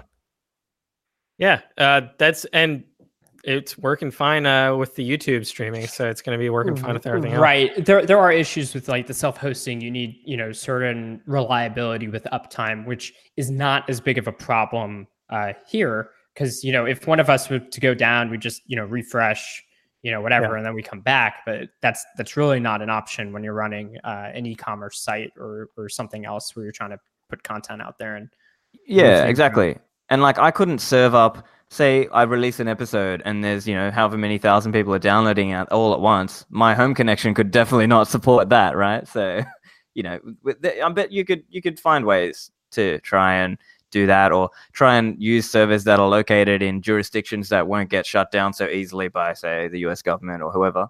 Yeah. Yeah, and Or at the end of the start day, using their own their own system, just mail USBs full of podcast episodes. Here's season one of Noded Podcast. yeah.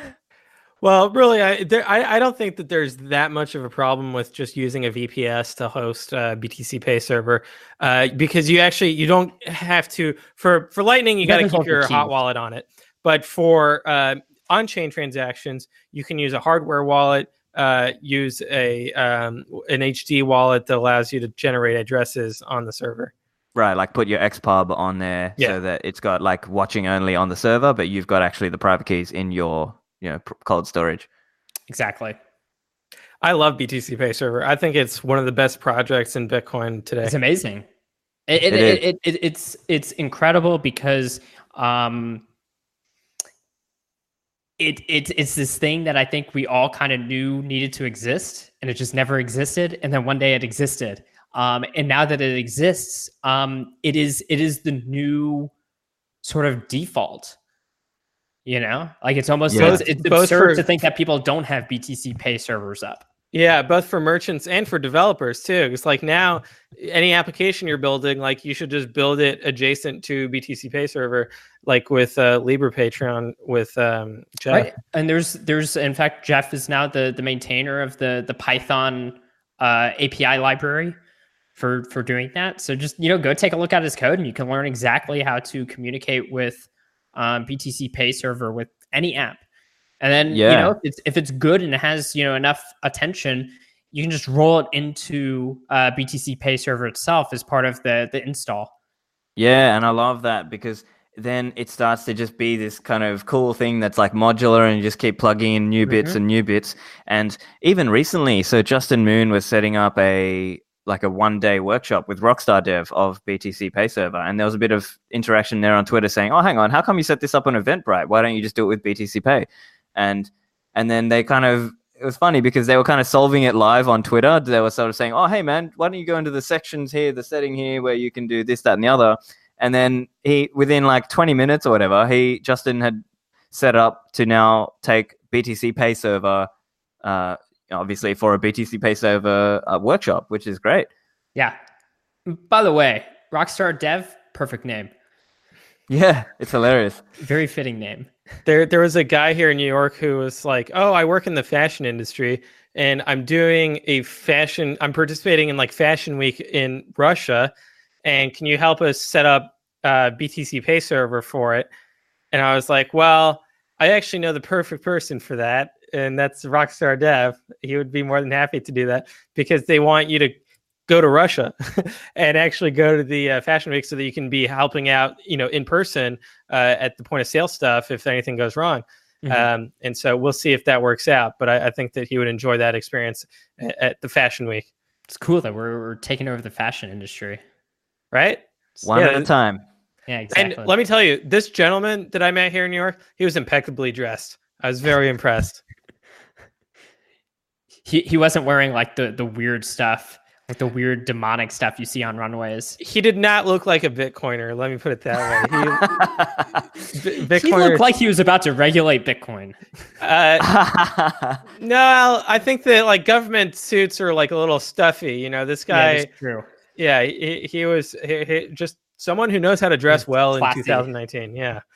Well, Uh, it's interesting you talk about the idea of like what would a Bitcoiner wear, right? So obviously, if they didn't care about OPSEC, right, they would wear maybe the Bitcoin carnivory T-shirt from Jimmy Song, and they'd wear Yeah. like the No 2X hat from Samson, and uh, the yeah. beard, and I think that there would be like st- steak stains on their T-shirt as well. they hadn't like changed in a couple of days. Yeah, maybe the shirt should say "I bought Bitcoin in 2010." yeah. yeah, They're wearing uh, maybe- Vibram Five Fingers as their shoes. Hey, and maybe they could have the like the shoes. Mongolian, you know, like the that eagle. They kind of Yeah. have that there as well. You know, the Bitcoin carnivore. Yeah. I wonder if I wonder if those are allowed in in Austin. Like if I can just you know carry a falcon around. I need to I need to find out more more rules in my my given jurisdiction. Yeah, because I think that I'm sure Mongolians have a religion and a falcon is part of that. So maybe it falls under First Amendment protections. it's it's my religion carry. now. Even if it if, even if they didn't have a religion around it, it's my religion now. Yeah, you can start it. There's no rules against starting your own religion in the United States. Just like it also it also means that my bitcoins can't be taxed. oh yeah, that's a good point. It's, yeah. hadn't thought of that. Why why is the, the Catholic Church needs to get on in on uh, Well, Like- wouldn't it help with censorship resistance if Bitcoin maximalism was a religion? Yeah, If it why don't we set one up? cult? Because then now uh, all of our Bitcoin related activities are protected speech. Yeah, it, it turns out that all the people uh, uh, accusing us of being in a, a religious cult Are were setting us up. Just, well, they well they were just making they were, they were giving us advice. Yeah. Thank you. That's right. We could have Well- Saifedean as our preacher. Yeah. and, yeah, as our, you know, our Bitcoin imam. So when, when we litigate this, we'll bring all the no coiners as our witnesses that yes, this indeed is a cult that is purely faith based, that doesn't have any kind of rational or you know worldly uh, reality. It's just entirely uh, fictitious. Bitcoin, it's virtual. Yeah, it's this is this is a virtual cult. So yes, it should be tax free and it should be protected speech. Yeah, and I love like while we're on this whole topic uh, of listeners, religion. remember to uh, write that down on your uh, IS or IRS forms this year. Yeah, exactly.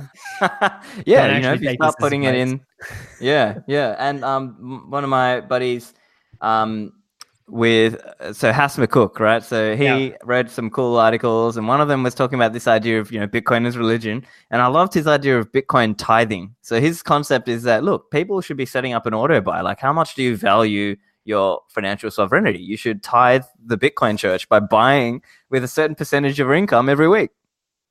And you're not allowed to spend anything that you tithe. No Yeah. matter how no matter how, how high time preference you decide you are, you can go buy the Lambo. But if you tithe it, you must hold on to it. Yeah, it's a hodler's pledge. Yeah, and it should it should remain in the family as long as possible. This is this is beautiful, guys. Like you know, I'm gonna I'm gonna go work on finding some gold tablets that have this all written down. Wait, why would they be gold tablets? I think that you should just put it in the blockchain and that Oh, it, it reveals itself And- to the and- world. well, and it's return. immutable. So just by that alone, even if we know that you you individually put it in there, it has now become the That- that- word of the blockchain. Yeah, that's true. I mean, this I I I know that the the some of the Jewish arguments I've heard for you know uh, revelation has to do with this idea that all the Jews were present at Mount Sinai. Therefore, it was, it was a revelation to the entire community. This would be taking it to the next level. Absolutely. The the Lord works through you, Michael, as you put your blockchain religion on I just close my eyes and think really hard about what the Lord, what, what Satoshi would want me to say. Yeah, you could also just look at like the output of you know your nodes logs and and uh, use that as inspiration as you're worshiping. For Satoshi so loved the world that I don't know where I'm going with this. Is it that is it the case in Australia that uh, churches are tax free? uh, I think so. I think so. Yeah. They get certain um, exemptions and things. Yeah. I don't know the details though. Yeah, Yeah. It's interesting. Uh, in any case, um, yeah. So after we start our church, I think that we should also have like a uh, podcasting studio. Um, maybe we have one in Australia and one in the United States. But Yeah. it's a very long flight across the Pacific. I got to tell Yeah, you. Yeah, it's a solid like 14 hour flight um, from Yeah. Sydney to say San Francisco or something. Does Um, Elon Musk but, have a know- plan to solve this? What's how are we? Yeah, what's what's he doing? Or maybe we can ask Jack. We Yeah. can ask Jack. Let's see if Jack yeah, can Jack's a help us out. billionaire. When he's when is he going to make his own uh, you know space company? Yeah. So we can like look, Jack. I know you're listening. With your billions of dollars, we can literally take Bitcoin to the moon. Just saying. That's right. We could have a pilgrimage. Well, I think with the next bull market, Square is going to do so well that he'll be able to afford qu- uh, quite a bit of uh, space exploration. I can't wait. Yeah. Square, Cash App. Everyone go get it. It's uh if you if you live in the US, it's by far the easiest way to buy Bitcoin. Yeah, and now I would generally say though, like compare the price you're getting on the Cash App to like what you get on local bitcoins or what you get on uh, other exchanges uh, that you know, like Kraken, for example, is a good exchange. Um, mm. And and see like comparison shop, but also like comparison shop like the UX. Uh, Square has a or Cash App has an excellent UX.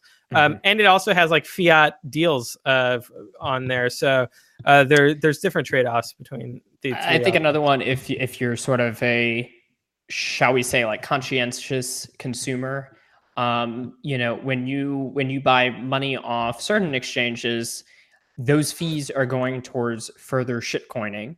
Yep. Um, when you pay those fees on Cash App, yes, you have to pay those fees but is going towards a company that uh, actually understands the true value and purpose of Bitcoin and holds those principles dear to its heart. Yeah, that's a good point. And it might actually be good if Cash App is gouging us uh, because that means that they're getting more revenue. And that means that Jack can go to the board of directors and be like, we need to invest more in Bitcoin. Look, it's growing on our income statement uh, and then maybe we should hold some on our balance sheet. You know, like this is this is how the uh, system works. So this is how um, you can tithe extra. If you do yeah. that tithe to buy your your bitcoins, and then part of that tithe also goes to a company that helps Bitcoin get better. Exactly, it's a circular economy. It's, just, it's got the flow going. It's uh, what was it like? It's trickle up economics is uh, how it works. Ronald Reagan yeah. did not know about trickle up economics uh, and Bitcoin, so it's okay that he thought trickle down worked, but it does not. yeah, he was still living mean, in a dollar world. Poor yeah. guy. Yeah, unfortunate. Yeah, I mean, look, Cash App went and uh, I think they open sourced uh, some cold storage procedure as well. Mm-hmm. So that's yes. a, an example of a contribution as well.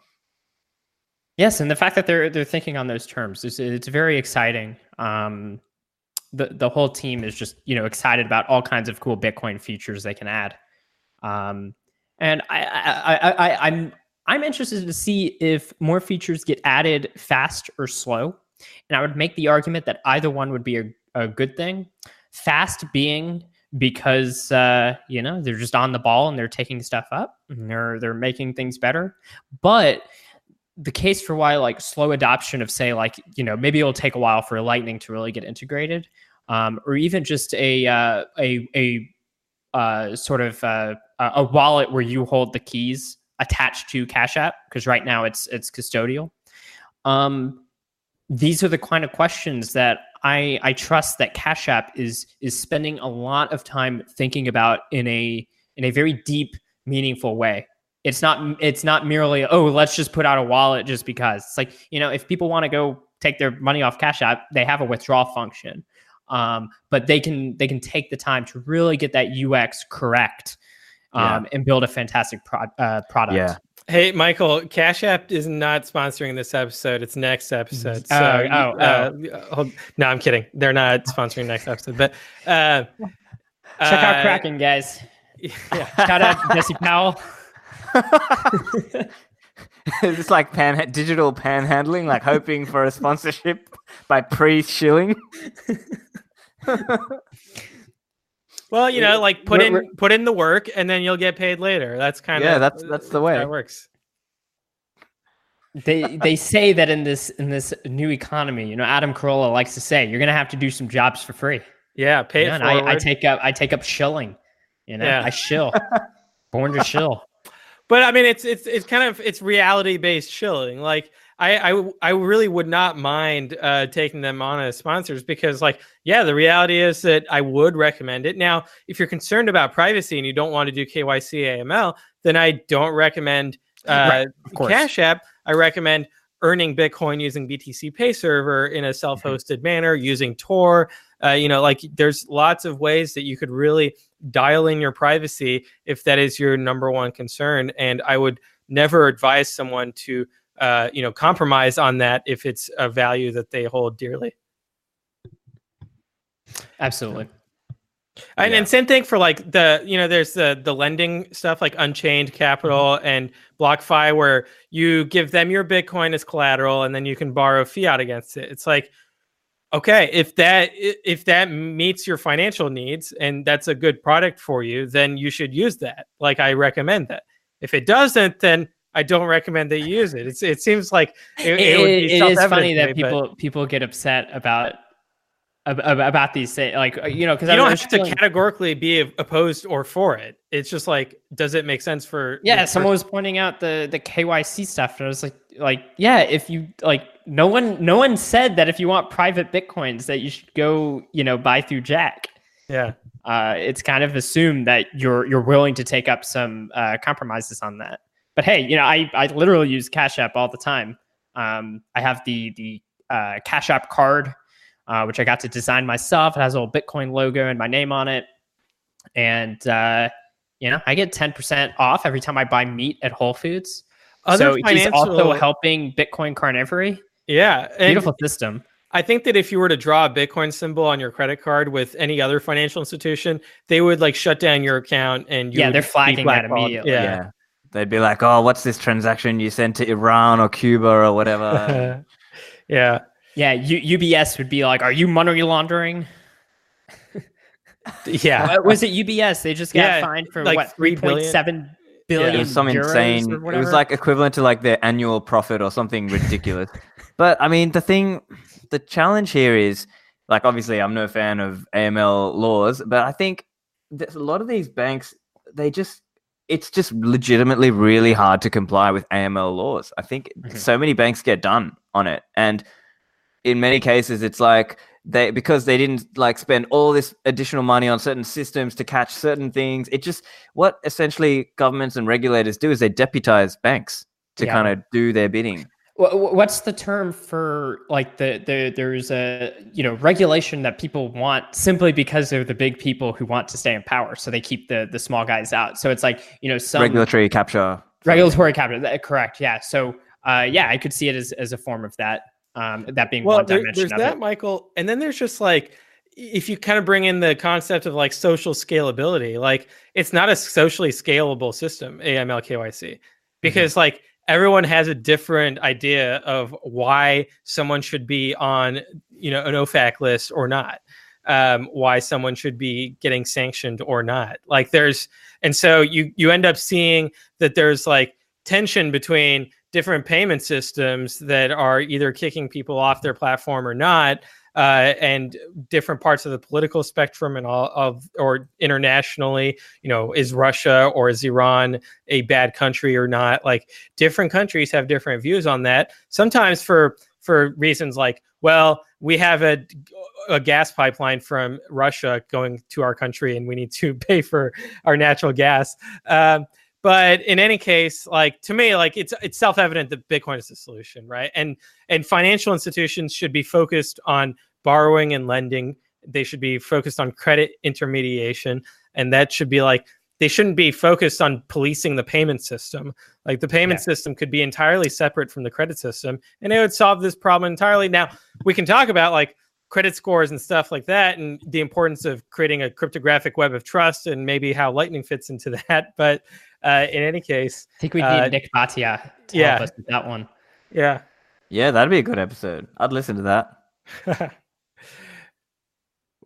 We sh- we should uh we should have a big like um finance and lightning uh episode or series of episodes to to discuss different uh things that seem to be on the horizon. We'll see it's all very speculative right now there's very little people very few people using lightning um on a on a relative basis like I, there's not like yeah.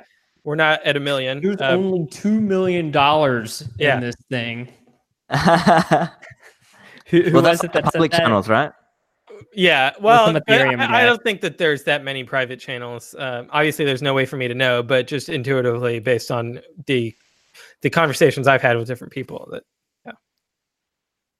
maybe Yeah, maybe there's yeah. a shadow network that I don't know about, and maybe we should be creating that shadow network, and uh, maybe we they already have. are- already are. Yeah, maybe it Uh, already exists yeah uh, but in, in any case, yeah, there's. I, I wonder how many Lightning users there are, or people who have used Lightning in the past three months. Maybe like five thousand people, a thousand people.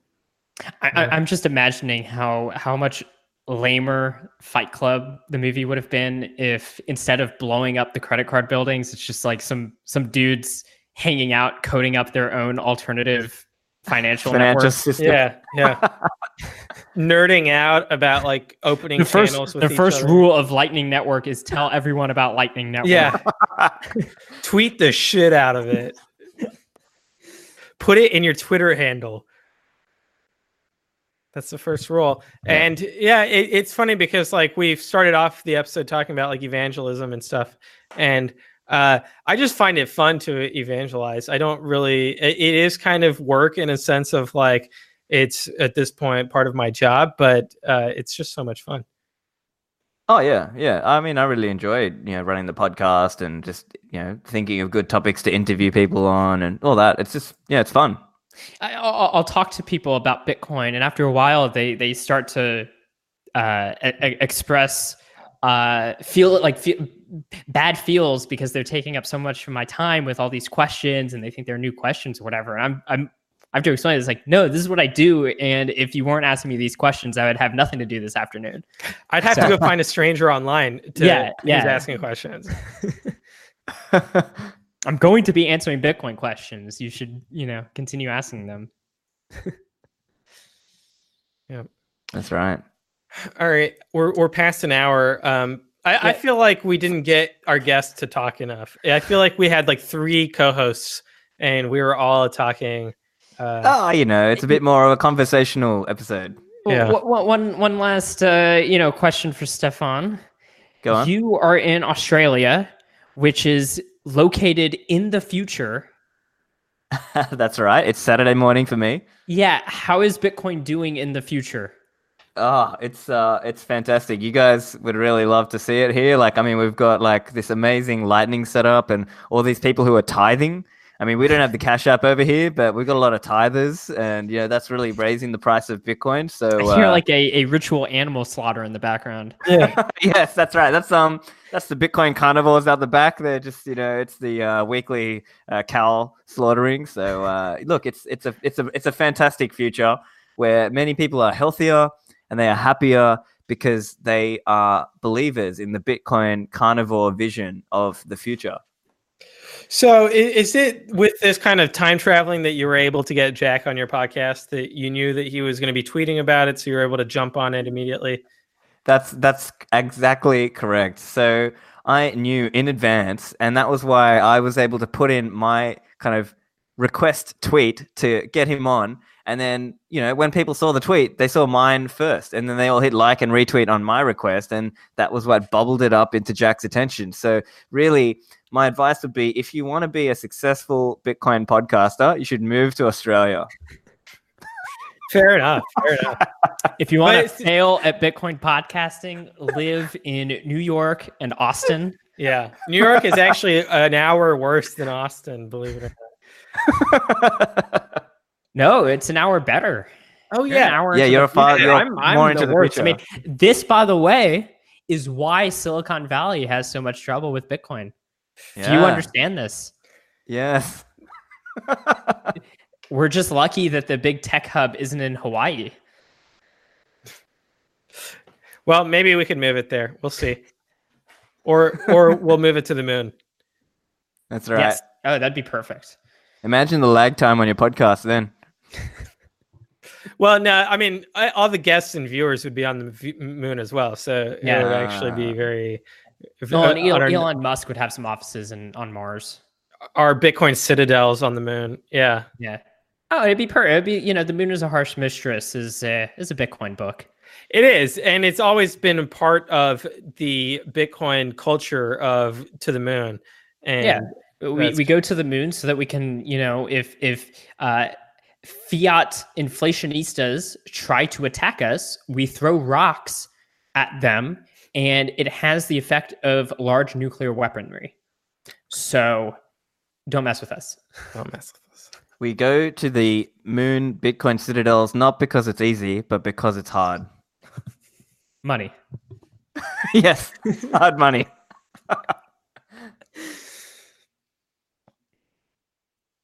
All right, guys. Um, let's let's wrap up the episode. This is going to be one of our much longer episodes. Let's see, we're at past an hour and a half of uh, recording. Good. Yeah.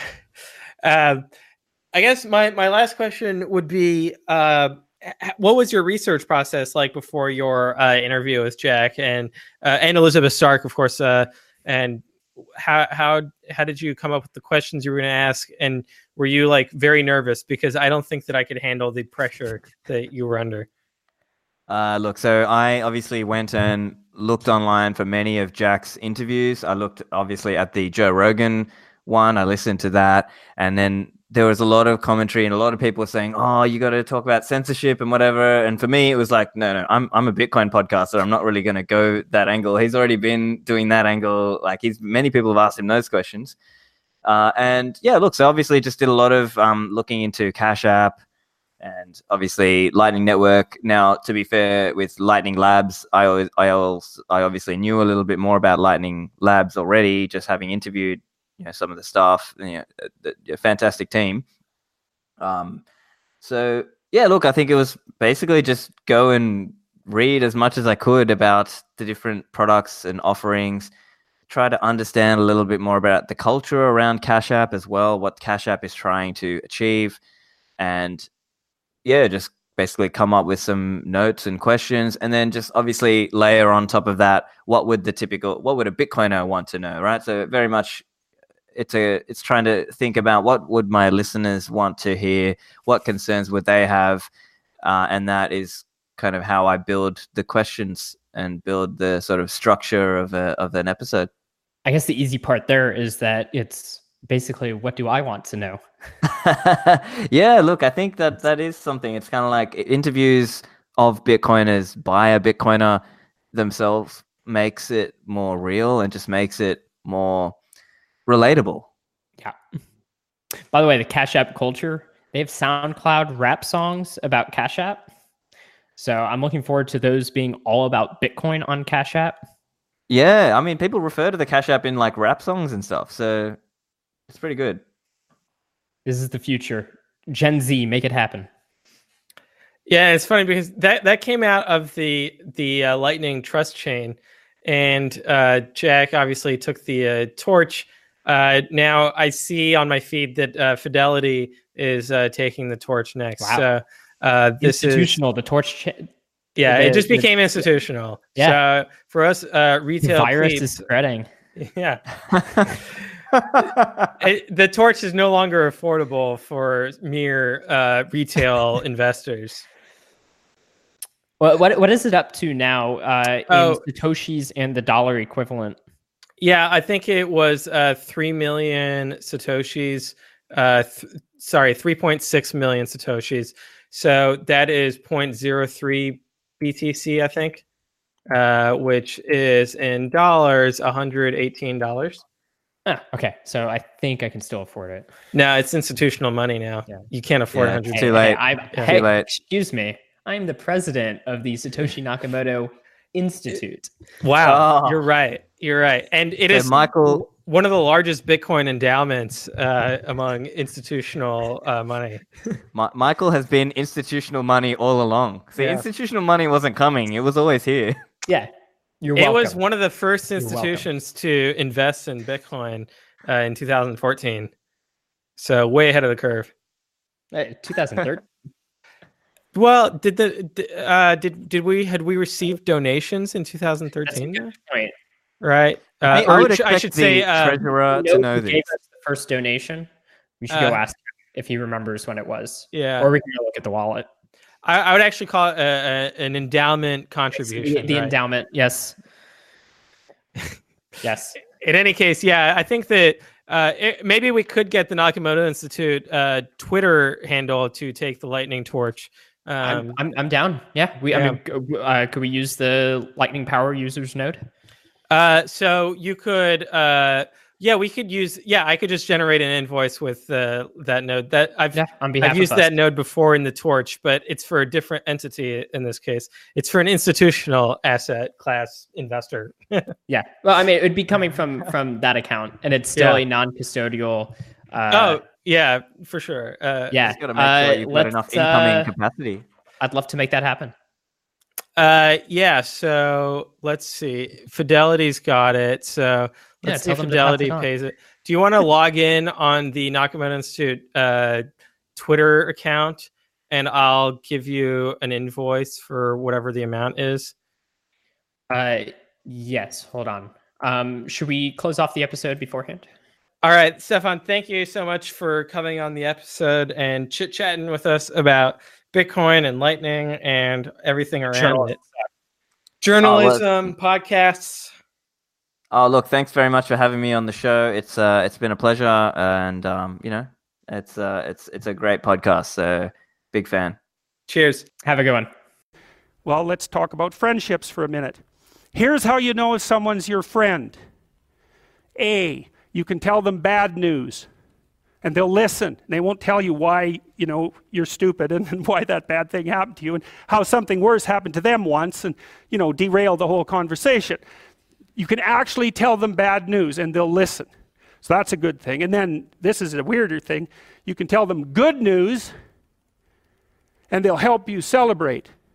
And that's a really good way of deciding who you should have around you. Because if you have someone around you, you know, something good happens to you and you're kind of afraid to even admit it because, you know, God, something good happened to you. It's like, that, you let that be known and it'll certainly be taken away. So, you know, you, you come out and you sort of tell someone half heartedly that something good happened to you and they, they give you a whack and then talk about, you know, so the great thing that happened to them three years ago. Or worse, the great thing that happened to someone that they knew three years ago. You know, it's like, Go away from that person. They're not helpful to you, and they're not helpful to themselves either. And so you want to surround yourself, you got to think about this. You got to surround yourself with people who want the best for the best part of you. You can hang around with weasels and losers that are trying to pull you down to justify the fact that they're spiraling downhill as well. And you know, the upside of that is you don't have to have any responsibility and you can all whine about how wretched life is, you know, so that's pretty attractive. But I would say it's also a me- bad medium to long term plan. And so it's, it's acceptable and desirable to try to surround yourself with people who are facilitating your development. You know, and you might say, well, I've got people around, I know them well, you know, they're, they're, they're not doing that well and, and, they're, and, and they don't fit into that category. It's like, what's your point? What are you going to do with them exactly? If they'll, if they'll listen and cooperate with you and move towards a better future, great. If they don't pay any attention and they keep doing the same damn things over and over and they're not going anywhere and it's painful, then maybe the proper thing to do is say, You just have your misery. I'll go off and have my life. And maybe you'll wake up at some point in the future and think that's a better way of being. Because just putting up with it is, well, they call that enabling, right? You put up with that sort of behavior, you're providing tacit consent for it and even tacit approval. It's like, it's a bad idea. You have, I would say, both the right and the responsibility to surround yourself with people who are good for the best part of you.